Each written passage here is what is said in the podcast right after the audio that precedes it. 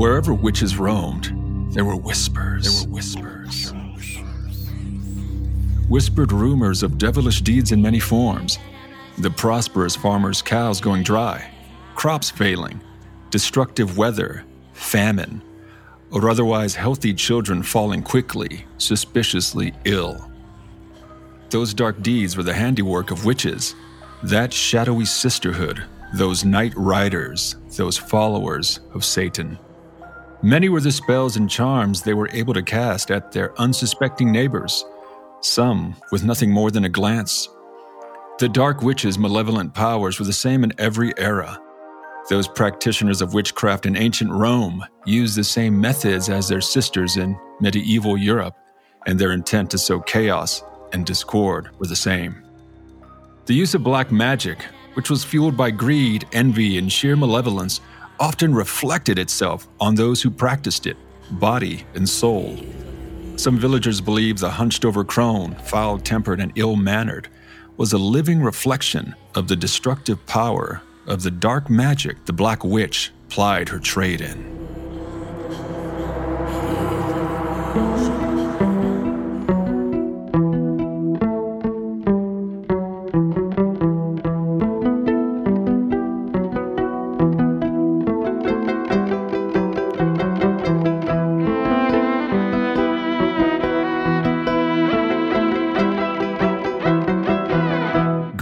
And salutations to all you people out there in the rapidly warming hinterlands. It's Rock and Max, as always, and we are in a celebratory mood here at Nightmares and Daydreams, y'all. That we are good people. And before you ask why, it's because we are stoked for this episode. You know, it's been kind of a long time coming. For sure, Rock. Continue on, good sir. You got it, Maxie. So, as always, gang, we're going to be your guys as we traverse the back alleys, secret passages, and rat infested catacombs in search of all things paranormal. Rock ain't lying, y'all.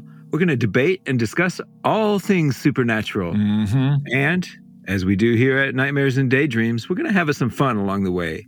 Stick around. Fun is important, Max. But do you want to know what's not funny? I do know for once. Wait, wait. You do? Hey, man, were you looking at my notes? Guilty. All right, Max. Tell our listeners what is not fun. Becoming expelled, possessed, or otherwise incapacitated due to the dark powers of witches. Man, that ain't no fun at all. You ain't lying. Max Speaks True, gang. Today we are talking about witches. Yep. And let's be honest, not all witches are bad. Nope. Some got a raw deal. Some were just healers plying their trade before the people turned on them. Mm-hmm. Hedge doctors, herbalists, that sort of thing. A word. You're talking about the Salem witch trials, yeah? Exactly. It was nothing more than hysteria. 200 people were accused, 30 found guilty, 20 were executed. That was some serious BS. Or Max, just playing devil's advocate here. There are just a ton of black magic practitioners in the tiny burg of Salem, Massachusetts. Am I right? Doubtful. Doubtful that you're right. I mean, you know, people were just out of their damn minds, is what it was. Mhm. Maybe it was something in the water. That's why I prefer cerveza. Let's move on. Okay, gang. So, like Rock said, we're going to talk about witches. We were going to do vampires, like somebody suggested, Mhm. but we decided to wait until Halloween to tackle that. Vampires coming in fall, gang. Have patience. And just to be clear, we're not talking about the beloved children's book by Roald Dahl, also titled The Witches. Man, Max, I loved that book when I was a kid. It was pretty dark and scary, man, but I loved it. Same here, such a fun book. Now, the movies, eh, kind of another story. Well, you asked Max, so I'll deliver. a Rocks movie review for The Witches. Oh, Lord. Don't you dare start singing. Max, I only sing for The Witcher. We're talking about The Witches. Calm down, my man. All right, gang. So this classic flick starred Anjelica Huston as the Grand High Witch. Whoa, whoa, whoa. Don't you mean Anne Hathaway? Max, whose review is this, son? I'm talking about the far superior and more heartfelt 1990 version of the film as opposed to the 2020 version. My bad. I don't know what our listeners would do if you didn't review movies that were 30 years old. they'd probably make the wrong decision. Okay, y'all. So the story centers around a young boy and his grandmother, who was quite witchy herself, who go on vacay to a fancy hotel only to encounter a cabal of child hating witches who are planning to turn all the kids in the world into mice. Show is sad. the last thing this world needs is more rodents. Of course, there's much more to it, but if that sounds like it suits your fancy, check it out. Anjelica Huston is hilarious and scary as the Grand High Witch. No offense to Anne Hathaway. All right, we good to move on? Our listeners are satisfied that they can now make an informed decision. My work is done here. So I just want to go back to our opening story for a minute Uh huh. and how the evil powers that dark witches used uh, can be reflected back at their bodies. Okay, are you kind of thinking what I'm thinking in regards to that theory? Could be. Luke, I am your father. and I'll stop breathing weird into the mic now. I'm used to it. It's just like using the more powerful dark side of the force, ravages whoever is using it. hmm true. All the Sith Lords were like part robots. Force lightning has its price, y'all. Because let's face it, man, if they didn't have the science of Bacta and cybernetics, like all Sith Lords would be hunched over old dudes, hobbling along, force choking the hell out of everybody. Kind of like Yoda, or the more current Baby Yoda. They do like to force choke some fools. You ready for a story? Bring it on.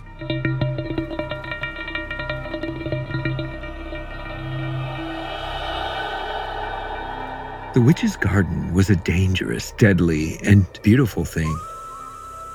The practitioner of the black arts had a perverse understanding of nature and her cycles, and this she used to poison, maim, curse, and kill.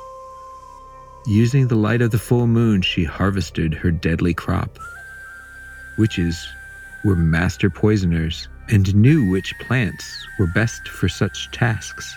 Monkshood, beautiful with lavender, cowl shaped flowers brought swift pain, then death soon after when ingested.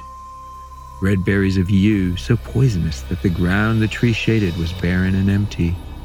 Deadly nightshade with its black berries, henbane with its pale, gray, purple veined flowers were used to create tinctures that brought on nightmarish visions, which, if not countered by the powers of a white witch, would lead to insanity. Henbane was also said to enable the witch to conjure spirits and enhance her clairvoyance. From hemlock dripped a liquid so powerful it could make a man impotent. And from the rose, a potion could be made that would trap a hesitant lover. Even bees, those masters of pollination, that flitted about the witch's garden served her whims as well, for they made the wax from which she molded the images of those she wished to curse. For flight, which is used a special ointment, which, according to the lore, consisted of a host of terrible ingredients such as human fat and wolf's bane. Other flowers, such as whitewater lilies, hemlock, cinquefoil, and the thorn apple, were sometimes added to the arcane mixture for added strength. While nature knew neither good nor evil, evil intentions resulted in evil deeds, and witches, those mistresses of black magic, used their gardens with deadly precision in their mission to sow chaos and darkness in the ancient world.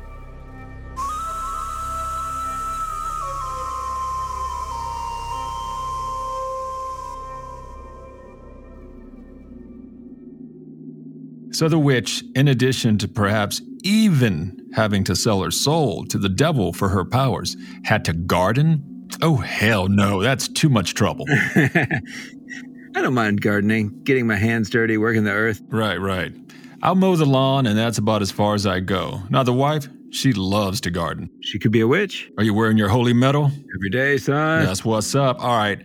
And all kidding aside, you know, like how many people have been accused of witchery or witchcraft just because they perhaps had a garden that some people thought, shall we say, was suspect, you know, with flowers growing in them that were beautiful yet deadly, like herbs that might alter your perception of reality, which is a billion dollar business today. Let's get legal, Texas. Come on.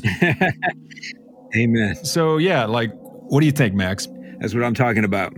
people just kind of growing some plants or herbs in their gardens that you know most folks don't grow and next thing you know you're being accused of being a witch i bet that happened a ton of times during the witch trials during the middle ages I'd wager it happened more times than we could count. mm, sad Like the village herbalists doing their thing, growing a garden to help people.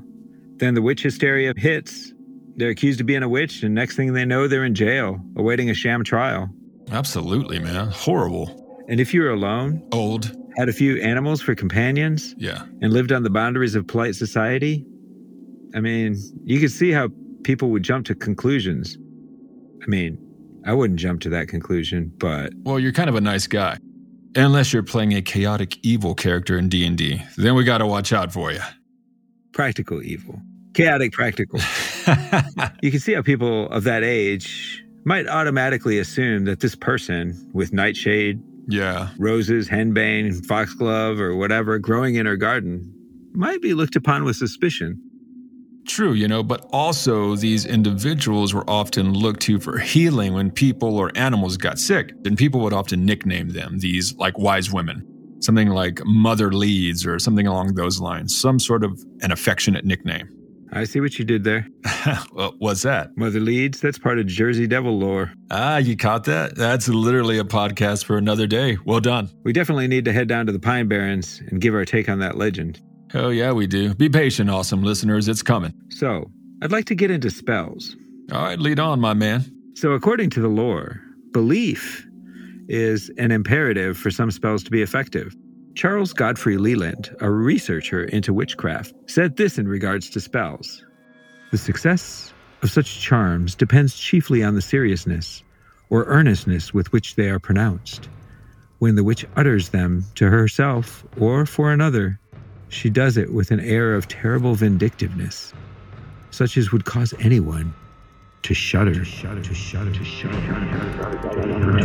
That's some wicked stuff right there. I can see some angry ass person shouting the spell, kind of all heavy metal, just picturing whomever they're cursing, you know, just getting it out, just kind of gnarly, wishing all that ill will towards someone. That's kind of scary. Haters gonna hate. Exactly. Haters will hate. It's like you got to believe in this stuff for it to work. Like Chris Sarandon says in Fright Night, you have to have faith for this to work on me. Stay on the subject, Max. We're doing vampires this Halloween season, remember? I know. But yeah, you know, you can't go into these kind of spellcasting situations half assed. Well, I hope this works. You got to be steadfast in your belief, for good or ill, at least according to the lore. According to the lore, yeah, you're correct. So, you got any spells for us? Me? Ain't nobody else I'm talking to, player.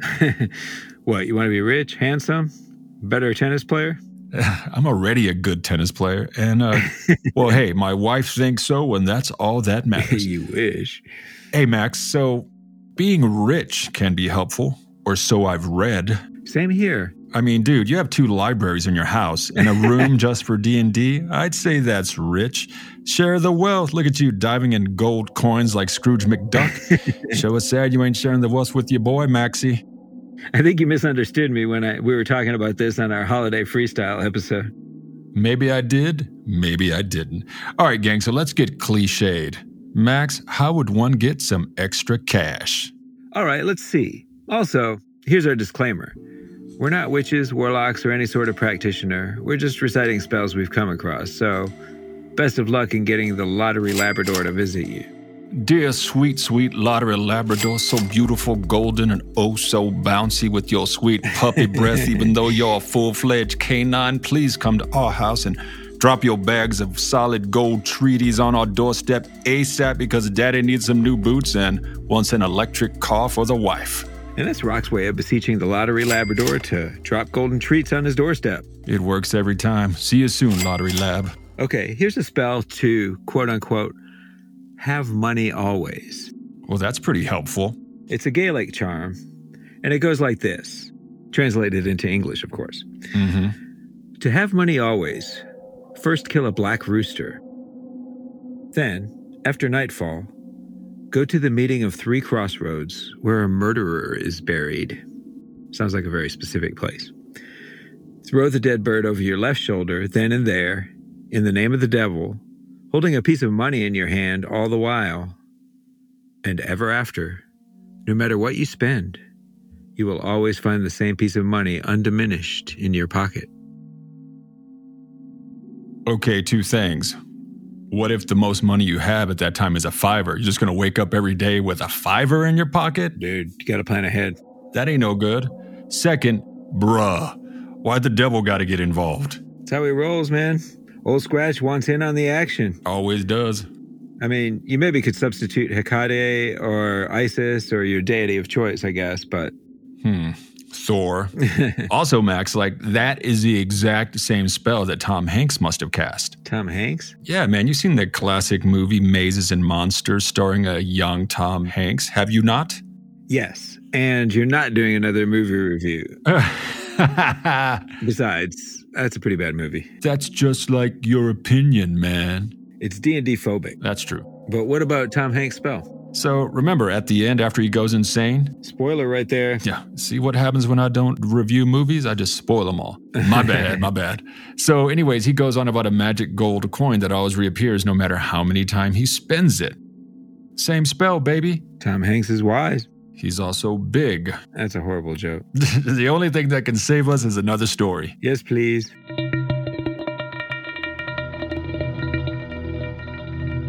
First seen in a Swiss manuscript in the 15th century, the now familiar image of a witch astride a broom and flying through the night is literally inseparable from the present day iconic image of the witch herself. From the Wicked Witch of the West to the Sorcerer's Apprentice, brooms are intrinsically linked to practitioners of magic. The manuscript, written by Martin Le Franc, is called Champion des Dames, or the Champion of Women, and even though this might have been the first sighting of the high flying witch, the connection between brooms and enchantment are much older. Ancient midwives used brooms to sweep the doorways of women about to give birth. They believed this swept the room of evil spirits that might harm mother and child.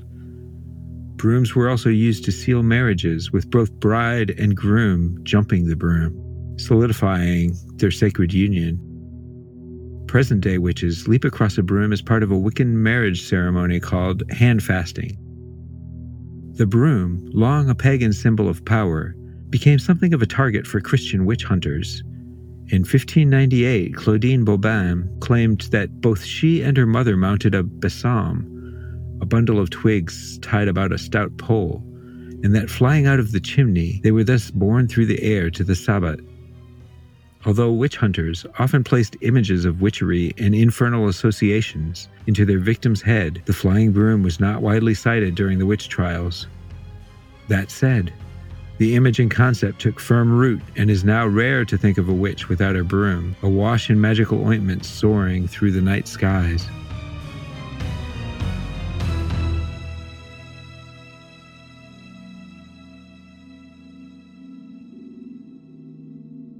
Love it. Mm-hmm. And right off the bat, I'm going to give a shout out to one of my favorite broom riding witches of all time, And who is that? Kiki from the Studio Ghibli Uh, classic Kiki's Delivery Service. We love us some Kiki. word on that. We love us some Jiji too. True. He's her black cat bestie. Best familiar ever. Jiji keeps her out of trouble. Well, for the most part. Gang, if y'all haven't seen Kiki's delivery service, you got to check it out. You'll love it.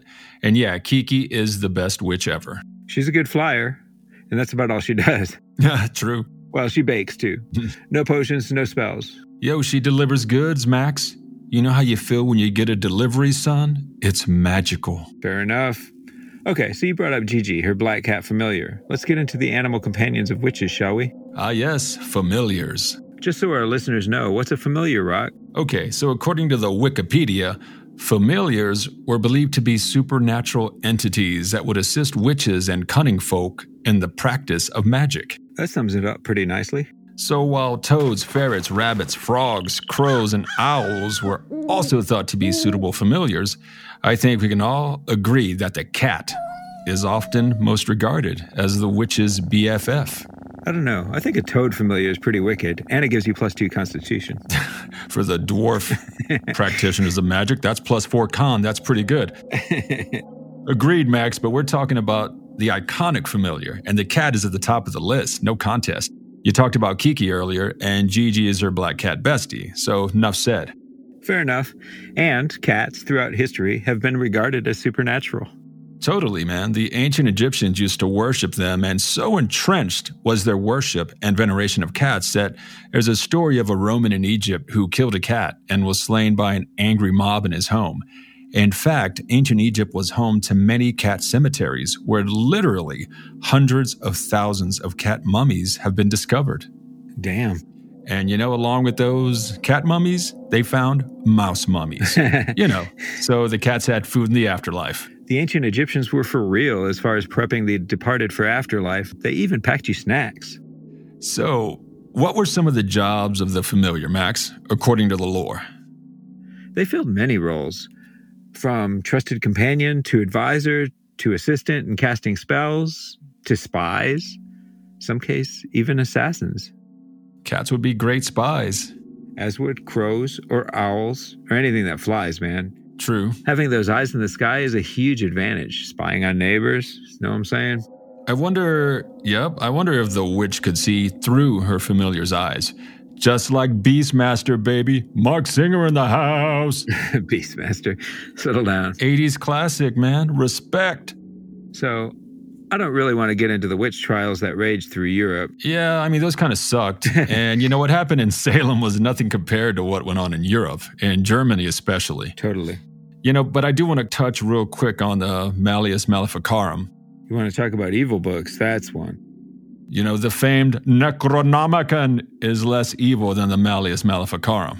Well, the Necronomicon is not technically real. Blasphemy. And the Malleus Maleficarum is.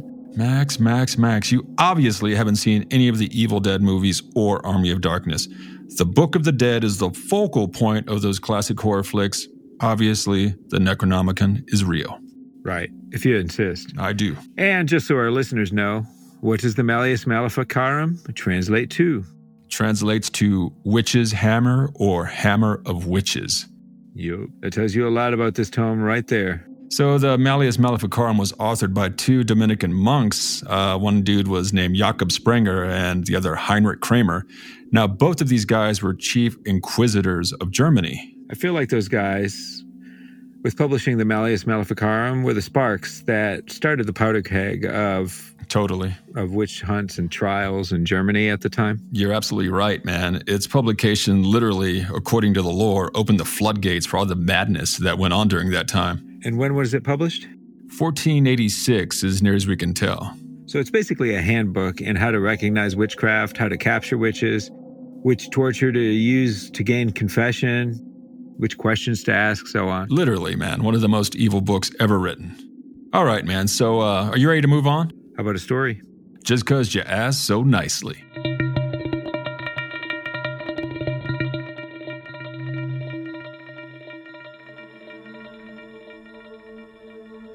The village of Fraddam in western Cornwall had become a battleground. There, in the small hamlet, the forces of good and evil vied for the very soul of its inhabitants. In the dilapidated, tumble down house, the Witch of Fraddam plied her dark trade. Village mothers averted their eyes and grabbed their children and hurried past it when oily, noxious smoke curled out of the small chimney. The whispers would begin. The Witch of Fraddam was in her kitchen. Her rival, a wizard, high-born and learned, and a worker of white magic, made it his business to undo all of her work. If she sickened an infant in the village, he cured it. When she disfigured a local hunter with her evil eye, he restored it with a charm. And when she bewitched herself into a hare to steal milk from a local farmer, he transformed himself into a fox, swift and silent, to keep her away from the farmer's barn. At every turn, the witch's hell-born powers clashed against the wizard's white magic, and it was found wanting. And so she sought an ally. As the tide ran out of Keenat's Cove, she kneeled at a space in between high and low tide, that in between place, and she summoned a demon with the whisper of its infernal name. The creature rose slowly from the wet sand in front of her, its red skin hissing as the water rolled off of it. Why have you summoned me? It hissed. She told of her predicament and offered her soul so that she might have power over the meddlesome wizard. The demon scoffed, letting her know her tarnished soul was no prize, but it could not stand goodness, and offered her a solution if she was clever enough to use it. He gave her the recipe for a hellish brew that would enslave anyone it touched. She quickly hurried home, and in her smoke stained kitchen, she fired up her cauldron and mixed the ingredients that the demon said could ensnare her rival. Once done, she quickly brewed another potion a dilution of deadly nightshade in a bucket beside her bubbling cauldron. The next night, she skulked through the lanes of Fraddam to a well known crossroads she knew her rival must pass. She placed the bucket of poisonous water in the middle of the road, where a hot, tired horse might be tempted to drink. She crouched in the ditch, her cauldron next to her, and chuckled at the cleverness of her plan. The wizard's mount would drink deeply of the poison water and, in her panic, throw her master off, making him an easy target for the Witch of Fraddam to douse with the cauldron's contents as he lay stunned and helpless on the road. Distant hoofbeats brought her out of her reverie. She sank deeper into the ditch, hidden by the tall grasses. Surprised by the bucket in the middle of the road, the wizard's horse shied and reared, but the wizard's reassuring hand calmed the beast. The witch held her breath as the pair, horse and rider, regarded the strange brew. Casually, the wizard leaned in and whispered in the horse's ear. The beast seemed to nod its large head and walked forward slowly, seemingly intent to take the bait the witch had laid out for it. She hissed, her eyes widening as the horse dipped its head to drink. Instantly, the animal turned and struck the bucket, which flew directly at the witch and struck the cauldron at her feet, splashing the hellish brew all over her. The wizard watched impassively as a whirlwind suddenly descended from the night sky, and at the head of the storm was the demon from Kinant's Cove, lashing the storm to greater fury. The witch of Fraddam howled as the winds engulfed her, ripping the crone from the earth as she drifted up and out of sight. The wizard gave a triumphant laugh and spurred his horse homeward. From that night on, when storms raged against the coast, he saw the Witch of Fraddam aloft in the clouds, stirring up the storm and sea below her. From his turret, he had but to shout a word of power to watch the storm die down as his defeated rival deferred to his superior force.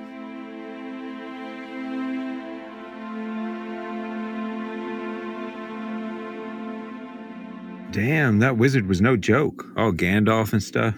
Dude, weatherworking is some high level magic, according to the lore, but it does seem to be in the toolbox of many practitioners of black magic of that era. Witches and wizards going at it, tale as old as time. Song as old as rhyme. Come on, man. At least sing something from Wicked, Rock. Elphaba, the Wicked Witch of the West. Now that was a great literary witch. I've only seen Wicked once, Maxie, so I have to check it out again.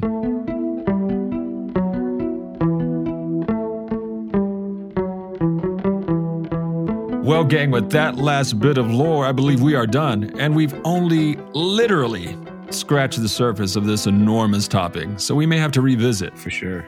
So many witches to talk about Circe, Medea, Marjorie Kemp, Morgan Le Fay.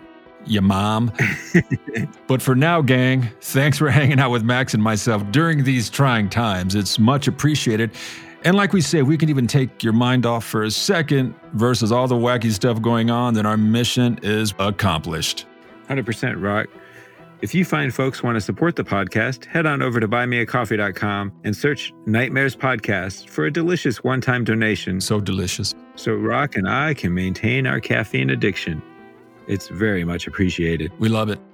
And guys, uh, head on over to our Patreon page at patreon.com forward slash nightmares podcast. Uh, we continually add new stuff. We have different tiers, and it starts at a buck a month for a shout out, and you can cancel anytime. We've added Rock's Relaxing Reads, more Max's Myth, and additional music by the great and powerful Teresa Joy. Speaking of the best bard in the business, Teresa Joy gives us that amazing sound so many of you have commented on. Find and follow her at VioBright on Facebook and Instagram. Mm-hmm. And check out her own website at teresajoymusic.com. And guys, we will continue to ask you for this, but please head on over to whatever podcast you listen to us on and grant us that boon of the five star review, or do us one better and take the time out to write a review. And also, the best way to help us get out there is by sharing our podcast. It costs you nothing and it really helps us out a ton. So thanks in advance, y'all. Word of mouth Helps us. Mm-hmm. Also, don't forget to join us on all the social media Facebook, Twitter, Instagram. All that. We love to hear from y'all. We love it. Tell us what you like, what you don't like, what you'd like to hear more of. Yeah, give us some ideas, gang. We're always open to uh, new episodes. And, you know, finally head on over to our own damn website at nightmarespodcast.net and holler at your boys, because as we say, we'd love to hear from you. For sure, Rock. Ladies and gentlemen, as always, be good to each other and Sweet dreams. Sweet dreams. Sweet dreams. Sweet dreams. Sweet dreams.